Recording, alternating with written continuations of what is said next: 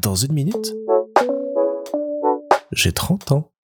Salut Alors aujourd'hui, j'ai décidé de franchir un petit peu un cap avec le podcast et de communiquer davantage sur lui. Ça va notamment passer jeudi par l'enregistrement d'une émission réalisée par euh, l'hébergeur de ce podcast, PodCloud, dans lequel je vais pouvoir le présenter, en parler avec d'autres, et puis je vais passer par l'étape de la création de la page Twitter et Facebook pour un petit peu plus partager euh, la vie, les œuvres et tout ce que je fais euh, autour de Dans une minute j'ai 30 ans parce que je pense notamment avec la mini-série qui arrive ce week-end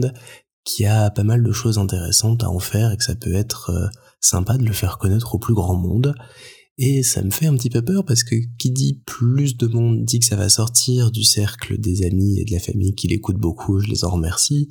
mais que ça va atteindre d'autres personnes et ça va peut-être susciter davantage de réactions qui seront, je l'espère, positives, mais qui pourront bien se révéler négatives.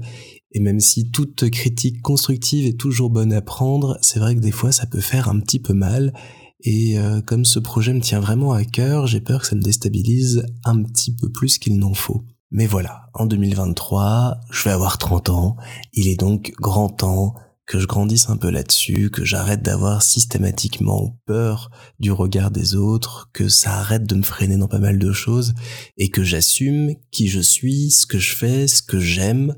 que je mette davantage en avant mes projets, que je les fasse connaître au plus grand nombre et que j'en sois fier. Et donc, c'est euh, une démarche de reconnaissance aussi que je me fais envers moi-même, de me lancer dans cette nouvelle aventure de communiquer davantage. Je verrai bien où elle va me mener. Ça me fait un peu peur comme je vous en ai parlé, ça m'excite aussi sur beaucoup d'autres aspects. Donc c'est parti, en avant pour l'aventure.